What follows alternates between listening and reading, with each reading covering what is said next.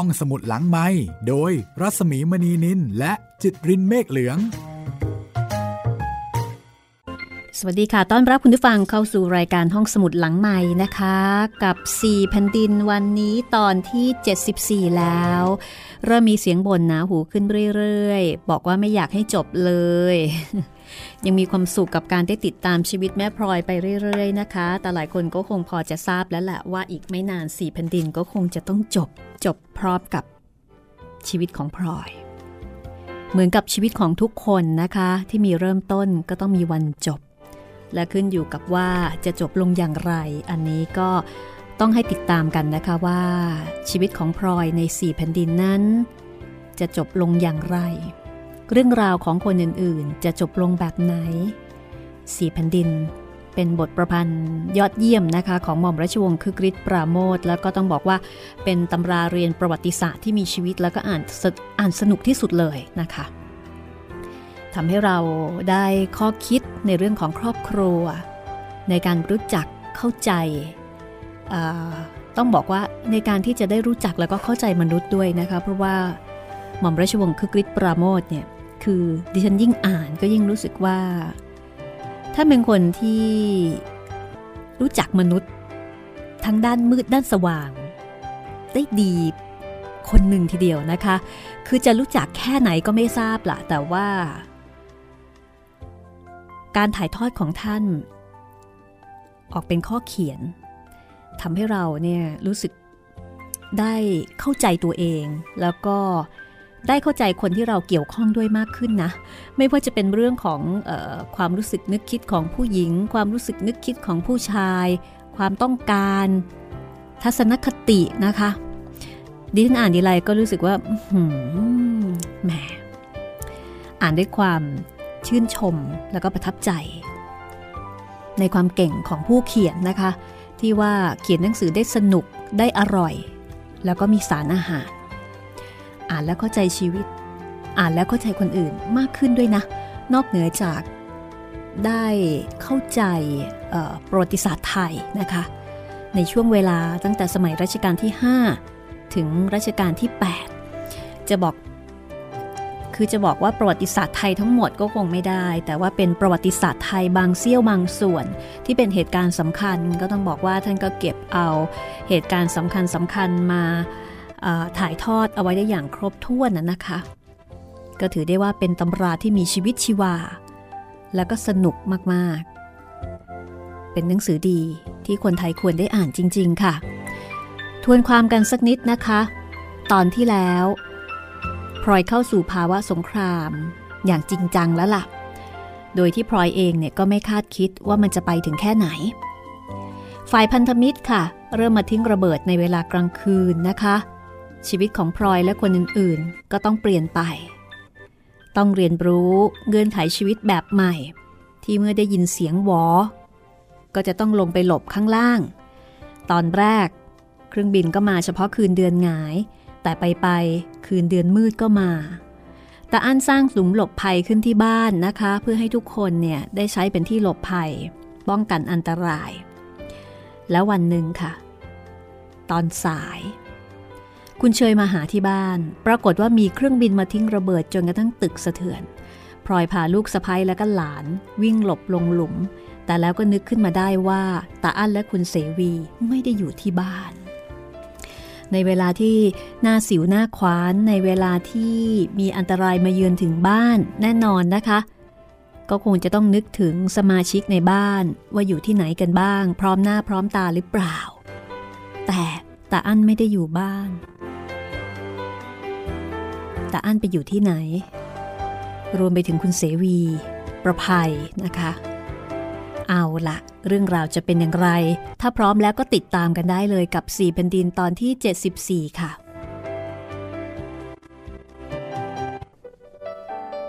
พลอยตอบ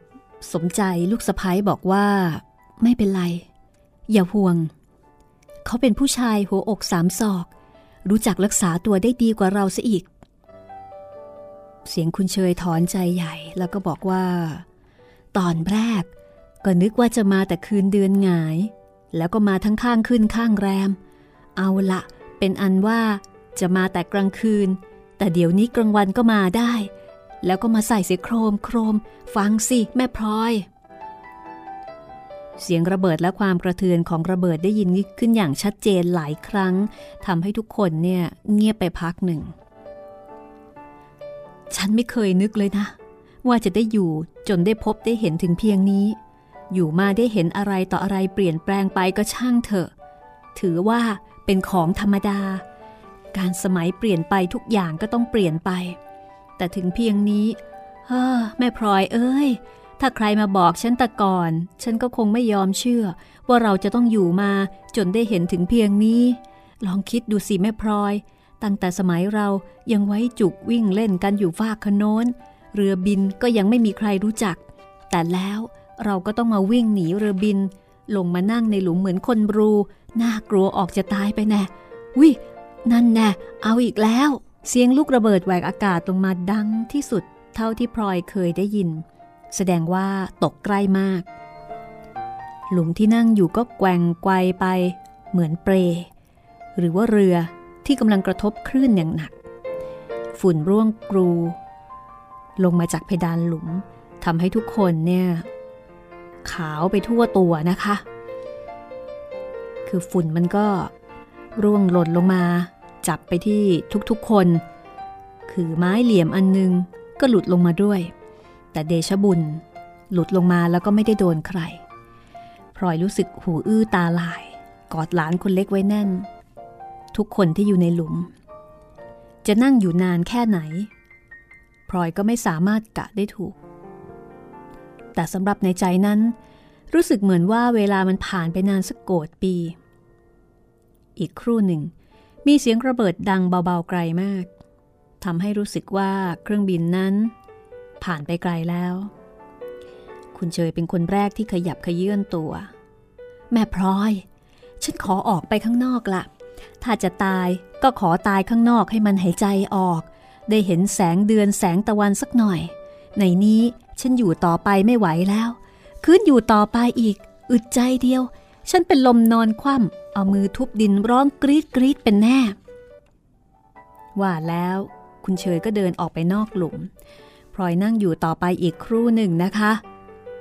ก็ได้ยินเสียงคุณเชยมาร้องเรียกที่ปากหลุมว่า แม่พลอย แม่พลอย ออกมาเถอะ เห็นจะไม่เป็นไรแล้วล่ะพลอยเองก็รู้สึกอึดอัดอยู่เหมือนกัน แล้วก็ดูท่าในหลุมเนี่ยเริ่มจะไม่ปลอดภัยนะคะ เพราะว่า แรงสั่นสะเทือนนี่มันมากเหลือเกินทำให้ขื่อหลุด ดินแห้งๆเนี่ยก็ยังร่วงลงมาเรื่อยๆ พลอยก็หันไปพยักหน้ากับลูกสะพ้ยแล้วก็คนอื่นๆ ที่อยู่ในหลุม แล้วก็อุ้มหลานเดินนำขึ้นไป คุณเชยรออยู่ที่ปากหลุมนะคะ และก่อนที่พลอยจะโผล่ออกไป คุณเชยก็รีบบอกว่าทำใจดีๆ ไว้นะแม่พลอยทำใจดีๆไว้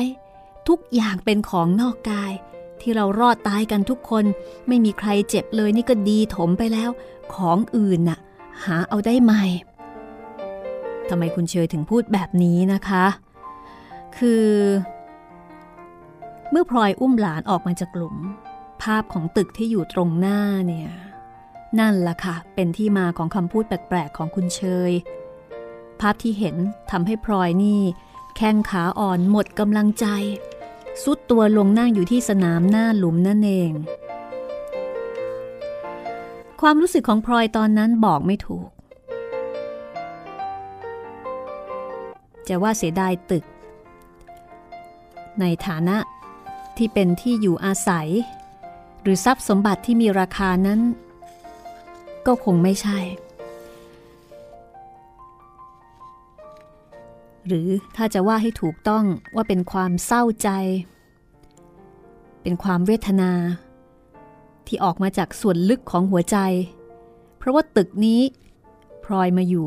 ตั้งแต่ครั้งยังเป็นสาวๆ คือตั้งแต่อายุ 18 นะคะ ตอนที่แต่งกับคุณเปรม ได้เคยผ่านทั้งสุขทั้งทุกข์ คุณเปรมตายก็ตั้งศพบนตึกนี้ ออกลูกกี่คน เลี้ยงลูกมาจนโตก็บนตึกนี้ ความดีใจ ความเสียใจ ความปรารถนา ความฝันต่างๆ ในชีวิต ก็มาเกิดขึ้นบนตึกนี้เป็นส่วนมาก ตึกนี้จึงเป็นสัญลักษณ์แห่งส่วนใหญ่ของชีวิต ตั้งอยู่ในรูปวัตถุจับต้องได้ มีความหนักแน่นแข็งแรง มีวิญญาณของมันเองเหมือนกับสิ่งมีชีวิต สามารถเป็นเพื่อนร่วมสุขในยามสุข แล้วก็เป็นเพื่อนปลอบประโลมในยามทุกข์ ให้ความคุ้มครอง ด้วยฝา ด้วยหลังคา มีให้ภัยอันตรายต่างๆ ตลอดจนความไม่แน่นอนของโลกภายนอกมาถึงตัวพลอย แต่ตอนนี้ ดูเหมือนว่าตึกนั้นจะสิ้นชีวิตลงโดยกระทันหันค่ะ หลังคาเปิดโล่ง กระเบื้องทุกแผ่นปลิวกระเด็นหายไปหมด บานหน้าต่างหลุดร่วงลงมาแล้วบ้าง บางบานก็ยังติดห้อยอยู่อย่างเกะกะ บางบานก็หักหายไป เหลือเพียงครึ่งเดียว ตามกำแพงตึกมีรอยถูกสะเก็ดระเบิดมากมายหลายแห่ง เป็นรอยใหญ่บ้างเล็กบ้าง สะเก็ดระเบิดตัดฝาตึกเข้าไป จนเห็นอิฐแดงๆ ชั้นใน เหมือนกับบาดแผลชะกันบนเนื้อหนังของมนุษย์ ความอบอุ่น ความร่มเย็นที่เคยมี หมดสิ้นกัน พลอยรู้สึกว่าชีวิตและวิญญาณของตึก ปราศนาการไปด้วยระเบิดเพียงลูกเดียว ไม่มีวันจะกลับฟื้นคืนมาได้อีก ถึงจะซ่อมแซมให้เขาอยู่อาศัยได้ต่อไป ก็จะเป็นชีวิตเป็นวิญญาณดวงใหม่ ไม่ใช่ของเดิมที่พลอยรู้จัก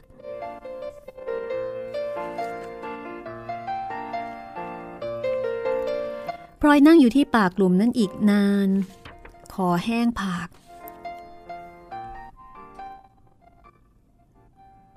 ในระหว่างนั้น มีเสียงคนร้องอุทาน เสียงคนในบ้านเดินไปเดินมากันอยู่สับสน ผู้คนตะโกนเรียกกันอย่างโวกเวก มีเสียงโจดจันต่างๆ แต่พลอยก็ไม่ได้สนใจ ยังคงนั่งนิ่ง มองออกไปข้างหน้า ค่อยๆทำใจให้คุ้นกับสภาพของบ้านเรือนที่สลายไปโดยไม่ได้คาดคิดไว้ก่อน เสียงสัญญาณปลอดภัยดังขึ้น อีกครู่ตาอั้นก็มาถึง คุณแม่ คุณแม่ ผมไปติดอยู่เจริญกรุง คุณแม่เป็นอะไรบ้างหรือเปล่า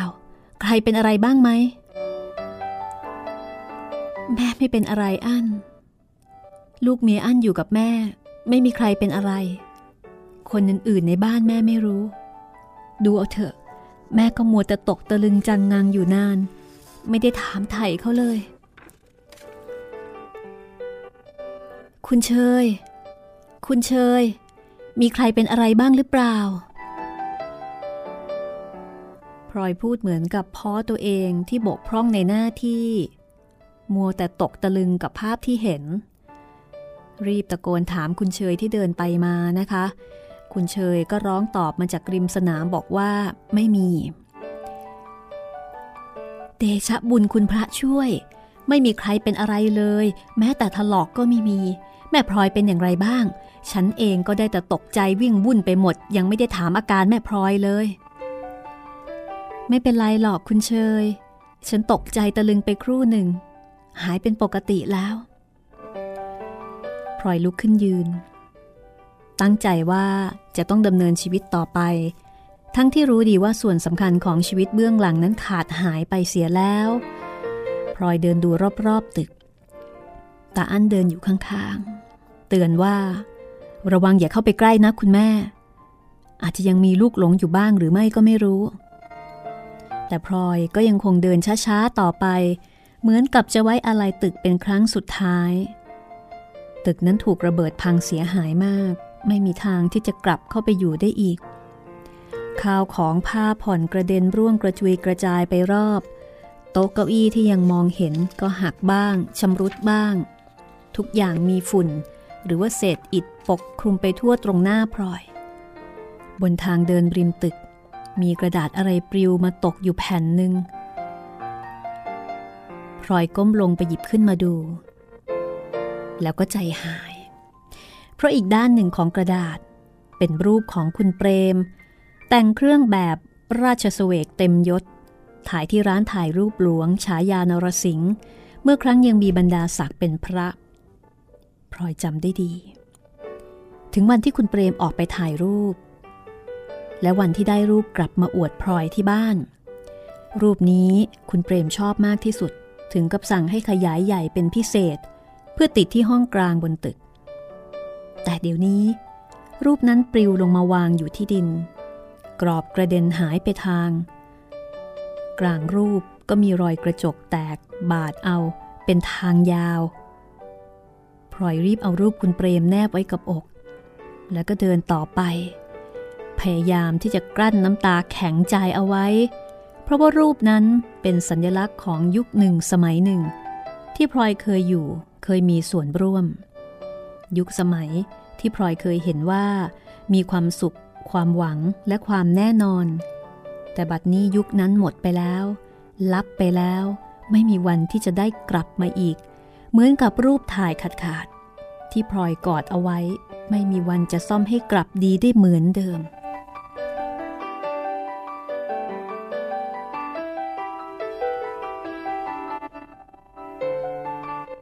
อัน แม่จะไปอยู่คลองบางหลวงพลอยได้ยินเสียงตัวเองพูดขึ้นกับตาอั้นตาอั้นตอบว่า ก็ดีเหมือนกัน ต้องไปอยู่กับแม่ เอาลูกเอาเมียไปด้วย ได้ครับคุณแม่ แต่ผมต้องขอเวลาให้เขาไปจัดบ้านนั้นสักสี่ห้าวัน ระหว่างนั้นผมจะต้องอยู่ดูแล เก็บข้าวเก็บของในตึกนี้ก่อน ถูกแล้ว อันช่วยดูที คืนนี้แม่จะไปอาศัยประภัยเขานอนสักคืนหนึ่งแต่ผมเรียนแล้วว่า อีกสี่ห้าวัน ถึงจะข้ามฟากไปได้ แม่ได้ยินแล้วล่ะ แต่แม่อยู่บ้านนี้ได้อีกเพียงคืนเดียว พรุ่งนี้ แม่จะไปอยู่กับป้าช้อยที่ในวัง อันจัดบ้านเสร็จเมื่อไหร่ ให้คนเข้าไปตามแม่ก็แล้วกัน พูดแล้วพลอยก็หันหลังให้กับตึกอย่างตัดใจ เดินก้มหน้าข้ามสนามไปที่เรือนของประภัย โดยไม่ได้เลี้ยวกลับมาดูตึก ตึก ซึ่งเคยเป็นส่วนหนึ่งของชีวิตที่ผ่านพ้นไปแล้วนั้นเลย เมื่อพลอยพูดกับตาอั้นว่า จะไปค้างกับช้อยในวัง ก่อนที่จะข้ามไปอยู่บ้านคลองบางหลวงนั้นพลอยพูดออกมาจากหัวใจ ถ้าจะให้อธิบายเหตุผล ว่าเหตุใดพลอยจึงตั้งใจเช่นนั้นพลอยก็คงอธิบายไม่ถูก ความรู้สึกในส่วนลึกของหัวใจบอกให้พลอยรู้ว่า บ้านที่เคยอยู่มากับคุณเปรม และอยู่ต่อมาหลายสิบปีนั้น บัดนี้กลายเป็นซากศพของชีวิตหนึ่งที่ผ่านไปพลอยไม่สามารถ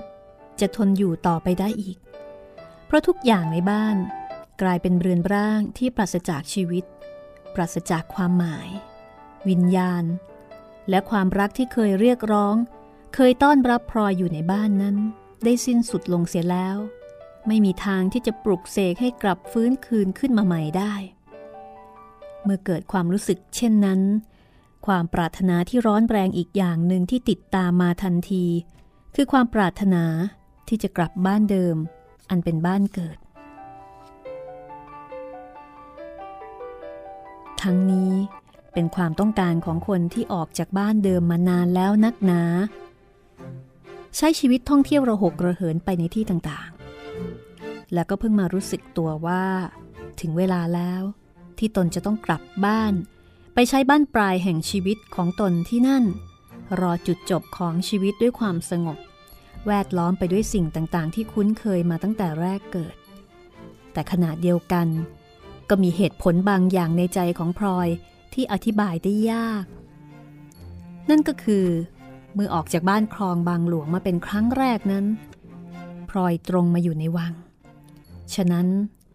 ในตอนที่จะกลับไปอยู่บ้านคลองบางหลวงเป็นครั้งสุดท้าย พลอยก็เห็นว่า ควรจะกลับไปจากในวังเหมือนกัน ด้วยเหตุนี้ พลอยจึงได้บอกตาอั้นว่า ตั้งใจจะเข้าไปค้างกับช้อยที่ในวัง ในระยะเวลาที่ตาอั้น จะเก็บข้าวของให้เรียบร้อย แล้วก็ไปจัดบ้านที่คลองบางหลวง ให้อยู่ในสภาพที่อยู่ได้ พอเพิ่มมาเยี่ยมทันที ที่รู้ข่าวว่าบ้านพลอยถูกระเบิด พอเจอหน้ากันพอเพิ่มก็บอกว่า เห็นไหมล่ะแม่พลอย เคราะดีนะเนี่ย ที่ฉันหาของดีมาแจกจ่ายกันเอาไว้พอแรง ไม่มีใครเป็นอันตรายเลยทั้งบ้าน แม้แต่รอยขูดขีดก็ไม่มีพลอยได้แต่ยิ้ม ไม่อยากจะขัดคอว่า ตัวตึกที่พังไปเป็นกองนั้น ก็มีทั้งพยัน และได้พรมน้ำมนต์ซัดทรายของพ่อเพิ่มไว้พอแรงเหมือนกัน แต่พ่อเพิ่มดูเหมือนจะทำลืมๆข้อนี้เสีย ได้แต่พูดปลอกอบปลอบใจพลอยไปตามเรื่อง และเมื่อรู้ว่าพลอย จะกลับบ้านเดิมที่คลองบางหลวงพ่อเพิ่ม ก็ยินดีเห็นด้วย ทั้งรับรองแข็งขันว่า ถ้ามีเวลาว่างเมื่อไหร่ จะไปอยู่เป็นเพื่อน มิให้พลอยต้องเหงา ห้องสมุดหลังไม้โดยรัสมีมณีนินและจิตรินเมฆเหลือง เข้าสู่ช่วงที่2นะคะ ตอนที่ 74 ของ 4 แผ่นดินค่ะ ไม่รู้ว่ามีใครเคยได้ฟังเรื่องเล่าจากคุณพ่อคุณแม่เกี่ยวกับชีวิตในช่วงสงครามโลกครั้งที่สองบ้างหรือเปล่านะคะ คือเราเกิดไม่ทัน เห็นแต่ภาพยนตร์สารคดีเนาะ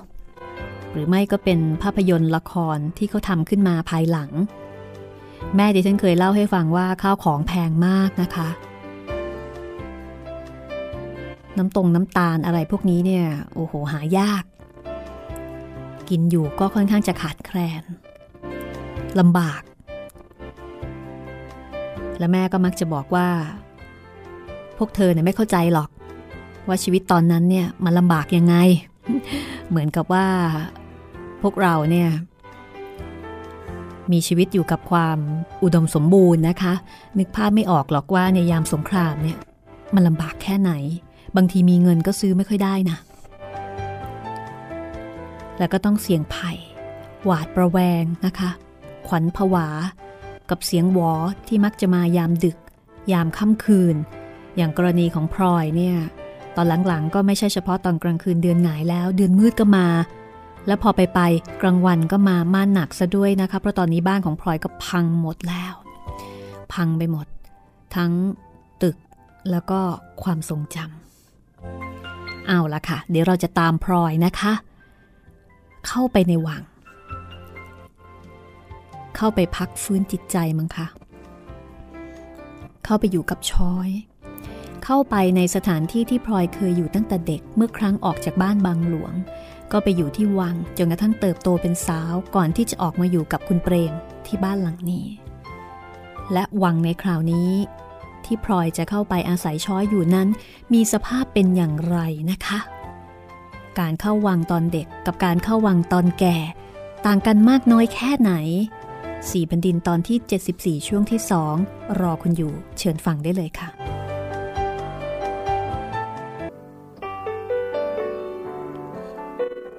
คืนนั้นทั้งคืนพลอยนอนไม่ค่อยหลับ ได้แต่พลิกไปมา แล้วก็นึกอัศจรรย์ว่า น่าแปลกดี ที่ว่าเรือนของประภัยนี้ ถ้าจะว่าไป ก็อยู่ในบริเวณบ้านเดียวกัน แต่เหตุไฉนเมื่ออาศัยนอนเพียงคืนเดียวพลอยกลับมีความรู้สึกแปลกที่แปลกถิ่น เหมือนกับไปนอนบ้านอื่นพลอยรีบลุกแต่เช้า เมื่อสั่งเสียประภัยสองสาคำแล้ว ก็ให้เด็กคนใช้เอาหีบเสื้อผ้า ที่พอจะเก็บจากตึกใหญ่ได้ขึ้นรถตาอั้นและตัวเองกับเด็กอีกคนนึงก็ขึ้นตามตาอั้นขับรถออกจากบ้านไปส่งที่ประตูวังพลอยเหลียวหลังดูครั้งหนึ่งเหมือนกับจะร่ำลา แต่ก็ไม่มีวิญญาณใดหรือวัตถุใดเหลืออยู่ในที่นั้นที่พอจะร่ำลาได้ พลอย เบือนหน้ากลับมา แล้วก็มองตรงออกไปข้างหน้า โดยไม่เหลียวมาอีกเลย เมื่อพลอยไปถึงตำหนักเสด็จช้อยกำลังนั่งอยู่คนเดียว ตัดใบตองสำหรับห่อของอะไรบางอย่างอยู่ พอเห็นพลอยช้อยก็ร้องขึ้นว่า โอ้โห แม่พลอย ไปไหนมาแต่เช้าทีเดียว ฉันว่าจะมาอาศัยช้อยอยู่สักสี่ห้าวัน แม่ดีจริง อยู่นานกว่านั้นหน่อยก็ไม่ได้หรือ จะได้คุยกันให้สบาย อยู่ห้องเดียวกับที่เราเคยอยู่ด้วยกันแต่ก่อนแล้วนะแม่พลอย ถ้าจะอยู่ห้องอื่นก็ต้องเปิดแล้วก็ต้องกวาดขี้ข้างคาว ผู้คนก็ไม่ค่อยจะมีลำบากเปล่าๆ ไม่ต้องหลอกช้อย อยู่ที่ไหนก็ได้ แต่ช้อยไม่เห็นถามฉันบ้างเลยว่า ฉันบ้านแตกสาแรกขาดอย่างไรมา ถึงต้องมาอาศัยช้อยอยู่ เออ นั่นสิ ฉันก็ลืมไป มัวแต่ตื่นเต้นดีใจว่าแม่พลอยจะมาอยู่ด้วย อ้าว ว่าแต่แม่พลอยเป็นอะไรไป ลูกเขาไล่ออกมาจากบ้านหรือ พลอยยิ้มด้วยความขันในคำถามของช้อย ไม่ใช่หรอกช้อย ลูกฉันเขาคงไม่ใจดำถึงเพียงนั้น แต่บ้านฉันถูกลูกระเบิดเมื่อวานนี้เอง ช้อยยกมือตบอกพรุงแล้วก็ร้องว่า ตายจริงทำไมถึงถูกหวยเบอร์อย่างนั้นล่ะ ฉันก็ไม่เคยเห็นพลอยทำบาปทำกรรมอะไรเลย ไม่น่าจะโดนก็ถึงเพียงนั้น ฉันก็คิดอย่างนั้นเหมือนกันแหละช้อย แต่ใครจะไปรู้ได้ ว่าชาติก่อน ฉันอาจจะเคยทำอะไรไว้กระมังเฮ้อกรรมเวรจริง ๆ แล้วใครเป็นอะไรบ้างหรือเปล่าพลอยก็ตอบว่าโชคดีที่ไม่มีใครเป็นอะไรเลยนะคะ ชอยก็เลยถามว่าแล้วนี่พลอยจะทำยังไงต่อไป ลอยก็บอกว่าคงจะมาอาศัยช้อยอยู่ในวังสักสี่ห้าวัน พอให้ลูกๆเนี่ยไปจัดบ้านคลองบางหลวงเสร็จ ถึงจะข้ามไปอยู่ฟากขโนนแล้วก็ตั้งใจว่าจะไปอยู่ที่นั่นจนตาย ฟังแผนการชีวิตพลอยแล้วนะคะชอยก็ปรารบบอกว่าชีวิตของพลอยนั้นยังดีกว่าชอยมาก บ้านนี้พังก็ไปอยู่บ้านโน้นได้ แต่กับชอยนั้น ถ้าใครเข้ามาไล่ออกจากตำหนักนี้ ช้อยเองก็ไม่มีที่จะไป บ้านฉันก็ยังมีนี่ช้อย จะไปอยู่ด้วยกันเมื่อไหร่ก็ได้ ฉันพูดจริง ๆ นะ ช่างเถิดพลอย ฉันรู้อยู่แล้วเต็มอกว่า ถ้าฉันไปขออยู่ด้วยคนพลอยก็ต้องดีใจเท่ากับฉันดีใจวันนี้ แต่ไปอยู่ด้วยกันไม่มีกำหนดกลับ ฉันทำไม่ได้หรอก เรารักชอบกันมาตั้งแต่เด็ก ฉันก็อยากจะตายจากไปอย่างนั้น ไปอยู่ด้วยกัน โดนฉันทำยายแก่ปั้มปั้มเป๋อเป๋อเขาหน่อย พลอยก็จะเบื่อหรือว่าเกลียดขี้หน้าฉันเสียเปล่าๆต่อคำพูดเช่นนี้นะคะ พลอยก็ได้แต่หัวเราะ แล้วชอยก็ชวนพลอยเนี่ยไปจัดที่ทางสำหรับที่จะอยู่ให้สบายระหว่างที่มาพัก ชอยยังอยู่ในห้องของคุณสายเดิมนั่นเอง และเท่าที่พลอยสังเกตเห็น ระยะเวลาที่ผ่านไปหลายสิบปี ก็ไม่ได้ทำให้ห้องนั้นเปลี่ยนแปลงไปกี่มากน้อย คือข้าวของต่างๆ ก็ยังคงตั้งวางอยู่ในที่เดิมเป็นส่วนมาก และช้อยก็รักษาความสะอาดในห้องนั้นไว้ เช่นเดียวกับเมื่อครั้งคุณสายยังอยู่ ช้อย ฉันเห็นห้องนี้แล้วก็ใจหาย เคยกินเคยนอนเคยเล่นมา เสร็จแล้ว ก็ต่างคนต่างไป ล้มหายตายจากกันไปบ้างก็มี ฉันเองก็ออกไปอยู่ข้างนอกซะนาน รู้สึกเหมือนกับว่า ตั้งโกรธปี แต่พอกลับเข้ามาในห้องนี้ ทุกอย่างก็เหมือนเดิม ไม่มีอะไรเปลี่ยนแปลง ดูเหมือนกับว่า ออกไปจากห้องครู่เดียว แล้วก็กลับเข้ามาใหม่ พูดไป ฉันก็คิดถึงคุณป้าสาย นั่นน่ะสิพลอย ระหว่างที่ฉันอยู่คนเดียว ฉันก็ไม่ค่อยได้นึกถึงเธอเท่าไหร่หรอก แต่พอมีพลอย กลับเข้ามานั่งด้วยอีกคน ฉันก็เกิดคิดถึงเธอขึ้นมาทีเดียว ดูเหมือนกับว่า ยังอยู่พร้อมกันเมื่อวันซืนนี่เอง ที่ไหนได้ นมนานเต็มทีแล้ว เออ ช้อย เมื่อฉันเข้ามาอยู่ในวัง ทั้งเสด็จ ทั้งคุณอาสาย อายุน้อยกว่าเราเดี๋ยวนี้อีก แต่ฉันช่างเห็นท่านแก่กันเสียจริง ๆ ถึงตาเราแก่ลงบ้าง ถ้าไม่นึกถึงก็ไม่รู้ตัว เห็นจะเป็นอย่างนั้นทุกคนแหละพลอย ฉันเองเวลาอยู่คนเดียวก็พอทำเนา แต่พออยู่กับพลอย ก็เผลอตัวว่าเป็นเด็กไปบ่อยๆ แต่ความคงที่ไม่เปลี่ยนแปลงนั้น มีอยู่แต่ภายในห้องที่ช้อยอยู่เท่านั้นเอง ในส่วนอื่นของตำหนักนั้นพลอยได้เห็นว่าจำนวนปีที่ผ่านไป ได้ทำให้มีอาการเก่าแก่สุดโทมลงอย่างน่าเวทนา ช้อยยังอาศัยอยู่ที่ตำหนักกับผู้หญิงสองสามคน ที่ช้อยบอกว่า ถึงจะเกี่ยวข้องเป็นญาติทางห่าง ก็เป็นคนอาศัยมากกว่า เพราะว่าเขานึกจะอยู่ก็อยู่ นึกจะไปก็ไป ระหว่างที่อยู่ด้วยกัน ก็พอจะอาศัยไหว้วานกันได้บ้าง โดยเหตุที่ตำหนักมีคนอยู่เพียงสองสามคนตำหนักนั้นจึงเงียบเชียบราวกับตึกร้าง ห้องทุกห้องที่เคยเปิด แล้วก็มีคนคอยปัดกวาดให้สะอาดเรียบร้อย ตอนนี้ก็ปิดเงียบแล้วก็มีกลิ่นอับๆของความมืดและชื้นอยู่ทั่วไป ตามบานหน้าต่างประตูมีหยากใยใยแมงมุมติดอยู่มาก แล้วก็มีร่องรอยว่าติดสลับซับซ้อนกันมาหลายปี โดยไม่มีใครสนใจปัดกวาด ทางเดินที่ทะลุกลางตำหนักนั้น ตามปกติก็มีแสงสว่างน้อยอยู่แล้ว ทีนี้พอห้องต่างๆ ทั้งสองข้างถูกปิดลง ทางเดินนั้นก็มืด น่ากลัว แล้วก็มีมูลข้างคาวตกอยู่ทั่ว คือนอกจากจะมีมูลข้างคาว ยังมีเสียงข้างคาวร้องนะคะ ถึงแม้จะเดินผ่านไปในเวลากลางวันข้างข่าวที่มาอาศัยนอนอยู่ตามผนังชิดเพดาน ก็จะแตกตื่น พากันบินขวักไขว่ไปมา แล้วก็ส่งเสียงแหลมเล็กๆ เรียกว่า เพิ่มความวังเวงขึ้นอีก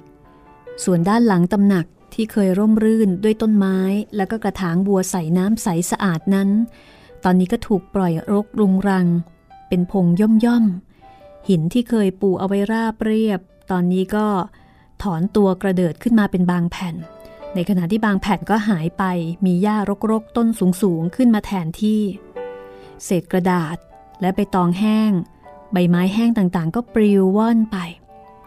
อ่างมังกรบางใบก็แตกออกเป็นเสียงเสียงน่ากลัว และเมื่อแตกแล้วก็ไม่มีใครใส่ใจนะคะ ที่จะรื้อค้นรื้อขนเอาไปไว้ที่อื่น ก็คงทิ้งให้กองอยู่ที่เดิม มีเถาตำลึงแล้วก็ไม้เลื้อยอื่นๆ ขึ้นปกคลุมเหมือนกับจะช่วยซ่อนเร้น บนฝาตำหนักด้านหนึ่ง ก็มีต้นไม้ไปเกาะขึ้นอยู่ เหมือนกับว่า ถูกทิ้งให้ขึ้นมานานหลายปี ขณะที่พลอยเห็นเนี่ยต้นก็โตเต็มที่แล้ว รากต้นไม้ต้นนี้ แล้วก็รากต้นโพต้นไทรที่มาขึ้นตามชายคา ขยายเหยียดออกมาตามผนังตำหนัก ราวกับว่าตำหนักนั้นกำลังถูกสัตว์มีชีวิต ยื่นแขนยื่นนิ้วมือมาบีบรัดเพื่อที่จะให้สลายลง เห็นภาพเลยนะคะ กับการบรรยายของท่านผู้ประพันธ์ ชั้นบนของตำหนัก ซึ่งเคยเป็นที่ประทับของเสด็จก็ยิ่งเพิ่มความเศร้าใจให้กับพลอยมากขึ้น ห้องบรรทมแล้วก็ห้องอื่นๆเนี่ยปิดเงียบ ในลักษณะเช่นเดียวกับห้องต่างๆ ข้างล่าง เฉลียงที่เสด็จเคยประทับ บัดนี้ก็ว่างเปล่า กระดานที่เคยเช็ดถูจนเป็นมัน ตอนนี้ก็ครุขระขาวซีดเป็นบางตอนด้วยความผุพัง และด้วยน้ำฝนชะ ตรงไหนที่หลังคารั่ว ก็จะมีรอยตะไคร่น้ำขึ้นเขียว ตามฝาผนังฉากอันหนึ่งที่พลอยจำได้ดียังตั้งอยู่ เสด็จได้ทรงเอาพระบรมรูปเจ้านาย ใส่ไว้ในนั้นหลายรูปจนเต็มฉาก ตอนนี้พระรูปต่างๆ หลุดหายไปแล้วก็มาก ที่เหลือก็ซีดเซียว เห็นได้เพียงรางๆ เพราะถูกแดดถูกอากาศ แล้วก็เวลานั้น ลอกน้ำยาให้หมดไป พระรูปของเสด็จยังเหลือตกค้างอยู่ในฉากนั้น พระรูปหนึ่ง ถึงแม้ว่า จะเป็นสีเหลืองด้วยความเก่าแก่ พระพักที่ปรากฏในรูปนั้น ก็ยังเห็นได้ชัดเจน พระเนตรที่วาววามทั้งคู่ จับตาพลอยที่ก้มลงดู พระโอษฐ์เพเยยิ้มน้อยๆ เหมือนกับจะรับสั่งด้วยพลอยเห็นแล้วก็ต้องเบือนหน้าหนีไปโดยเร็วด้วยความเศร้าใจ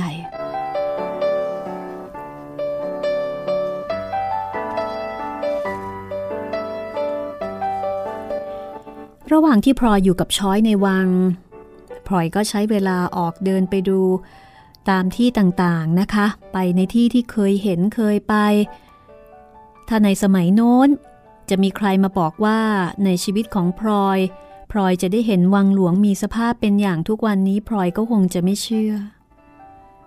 ทุกแห่งบอกให้เห็นชัดถึงความร่วงโรย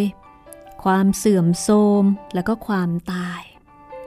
อำนาจราชศักดิ์และความหรูหราโออา หมดสิ้นไปแล้ว ไม่มีเหลือให้เห็นอีกต่อไปตำหนักทุกตำหนักก็ปิดเงียบ ไม่มีใครอยู่ คนที่เหลืออาศัยอยู่ก็อยู่อย่างแกนแกน คือไม่มีที่ไป ไม่มีแก่ใจ แล้วก็ไม่มีกำลังใจที่จะซ่อมแซมรักษา บางตำหนักก็หายไปทั้งหลัง ไม่มีร่องรอยอะไรเหลืออยู่เลย บางตำหนักก็มีแต่ก้อนอิฐ มีเถาวันแล้วก็ไม้เลื้อยต่างๆ ปกคลุมไปทั่ว บางตำหนักก็ถูกทิ้งร้าง เหมือนกับหีบไม้ หรือว่าตะกร้าเก่าๆ ต้นกล้วย ต้นตะขบ ก็ขึ้นเป็นดงในที่ที่แต่ก่อนเคยมีแต่ไม้ดอกแล้วก็ไม้ดัดเป็นที่รื่นรม เสียงพูดคุยกระซิบกระซาบ เสียงหัวเราะระริกระรี ถ้อยคำที่เคยโต้ตอบกันอย่างเฉียบแหลม มีปฏิพานแบบชาววังก็หายไปหมด เหลือแต่เสียงบ่นพึมพำแล้วก็เสียงไอหอบของผู้หญิงคนแก่ที่ไม่สามารถจะปลีกตัวไปให้พ้นได้ แล้วก็นานๆ มีเสียงถอนหายใจที่เต็มไปด้วยความเศร้า ฟังดูเหมือนกับเสียงของวิญญาณของคนที่เคยหัวเราะ เคยรื่นเริงอยู่ในนั้น ส่วนกลิ่นอบกลิ่นล่ำ ที่เคยหอมกลุ่นไปทั้งวัง ก็ดูเหมือนจะระเหยจืดจางไปตามสายลมที่พัดผ่านไปแล้วหลายสิบปี คงเหลือแต่กลิ่นอับกลิ่นสางของตึกเก่าๆ กลิ่นใบไม้แห้ง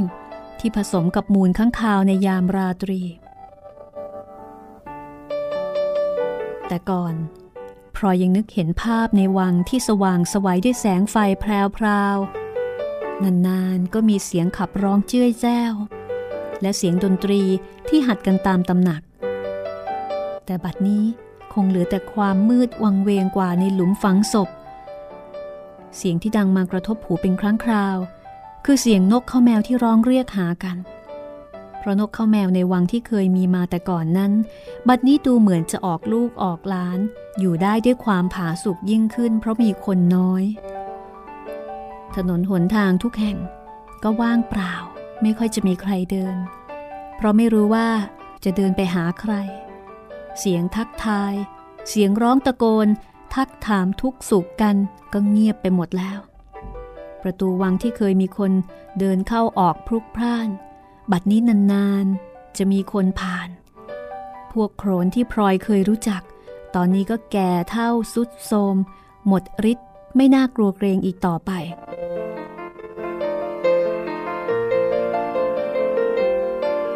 ระที่นั่งหลายองค์ ก็สุดโทมผุพังเพราะถูกทอดทิ้งมานาน สวนสวรรค์ที่ยื่นออกมาจากที่บน มีสะพานยาวติดต่อถึงพระตำหนักนั้น ก็ถูกรื้อไปหมดแล้ว แม้แต่ที่บน ซึ่งเป็นที่ประทับนะคะ ของสมเด็จพระศรีพัชรินทรา บรมราชินีนาถก็รั่ว แล้วก็ผุพังจนน่ากลัวอันตราย สำหรับผู้ที่ขึ้นไปเดิน ห้องทองก็คงเหลือแต่ผนังสามด้าน อีกด้านหนึ่ง ระเบียงทลายหายไป เปิดโล่งรับแสงแดดและสายฝนที่สาดเข้ามาตามฤดูกาลลวดลายปั้นด้วยปูนปิดทอง ก็ตกลงมากองอยู่รอบ เหมือนกับจะเป็นสัญญลักษณ์ของการหลุดร่วงจากราชบัลลังก์ของเจ้านายต่างประเทศหลายพระองค์ที่เคยเสด็จเข้ามาในห้องนี้ ท่ามกลางการรับรองอย่างสมพระเกียรติยศ ห้องเขียวอันเคยเป็นที่ประทับของหัวใจของแผ่นดิน ตอนนี้ก็เหลือเพียงแต่คราบน้ำที่ไหลลงมาจับอยู่ตามฝาผนัง พื้นบางแห่งก็ยุบยวบอย่างน่ากลัว ห้องเหลืองห้องน้ำเงิน คงมีแต่ตู้เก่าๆ แล้วก็เข่งใส่ของวางเป็นประนาว คนที่เคยอยู่เคยใช้ห้องเหล่านั้นก็ตายไปเสียนานหนักหนาแล้ว พระรูปเจ้านายที่ติดอยู่ตามฝาผนังนั้นยังคงอยู่ แต่ละพระองค์ยังมองดูโลกภายนอกด้วยแววพระเนตรแห่งยุคอื่นสมัยอื่น ปราศจากความสนพระไทย หรือความเข้าพระไทยในสภาพปัจจุบันของสถานที่อันมีแต่ความผุพังพลอยเที่ยวเดินดูไปทั่ววังแล้ว ก็ได้แต่ปรงอนิจจังในความไม่เที่ยงแท้ของสังขาร สภาพในวัง เหมือนโครงกระดูกของสัตว์ใหญ่เมื่อคือมานอนกลิ้งอยู่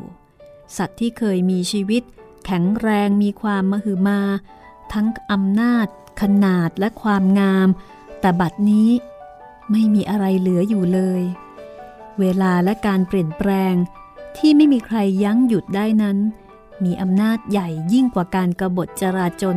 หรือฆ่าศึกราชศัตรู เพราะสิ่งที่ถูกทำลายด้วยเวลา ย่อมถูกทำลายโดยสิ้นเชิง ทั้งในวัตถุและวิญญาณพลอยพูดขึ้นกับช้อย ในตอนเย็นวันหนึ่งว่า